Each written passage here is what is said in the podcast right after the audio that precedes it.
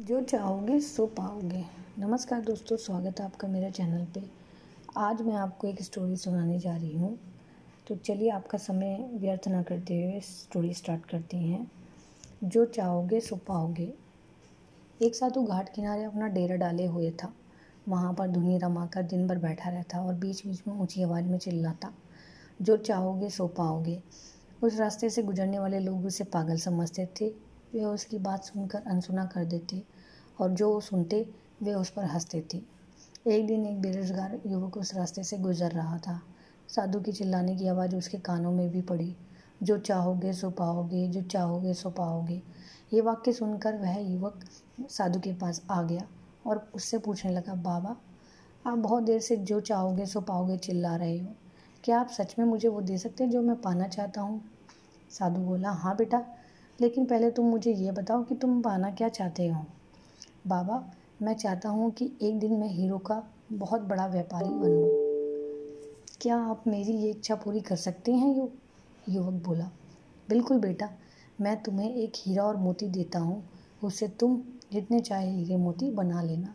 साधु बोला, साधु की बात सुनकर युवक की आँखों में आशा की ज्योति चमक उठी।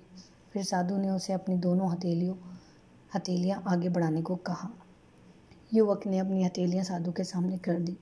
साधु ने पहले उसकी एक हथेली पर अपना हाथ रखा और बोला, बेटा, ये उस दुनिया का सबसे अनमोल हीरा है, इसे समय कहते हैं। इसे ज़ोर से अपनी मुट्ठी में जकड़ लो। इसके द्वारा तुम जितने चाहे उतने हीरे बना सकते हो। इसे कभी अपने हाथ से निकलने मत देना।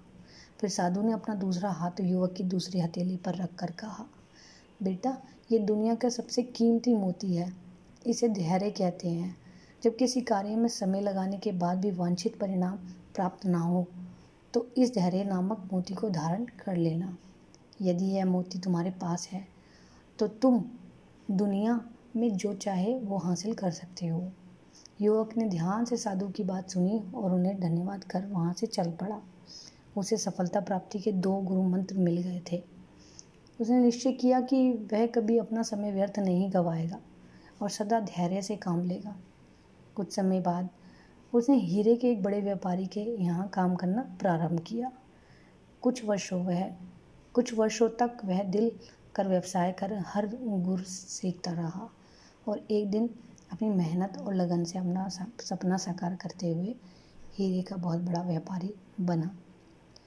सीख, लक्ष्य प्राप्ति के लिए सदा समय और धैर्य नाम के हीरे मोती अपने साथ रखें। अपना समय कभी व्यर्थ ना जाने दें। और कठिन समय में धैर्य का दामन ना छोड़ें, सफलता अवश्य प्राप्त होगी। थैंक यू दोस्तों एंड प्लीज़ शेयर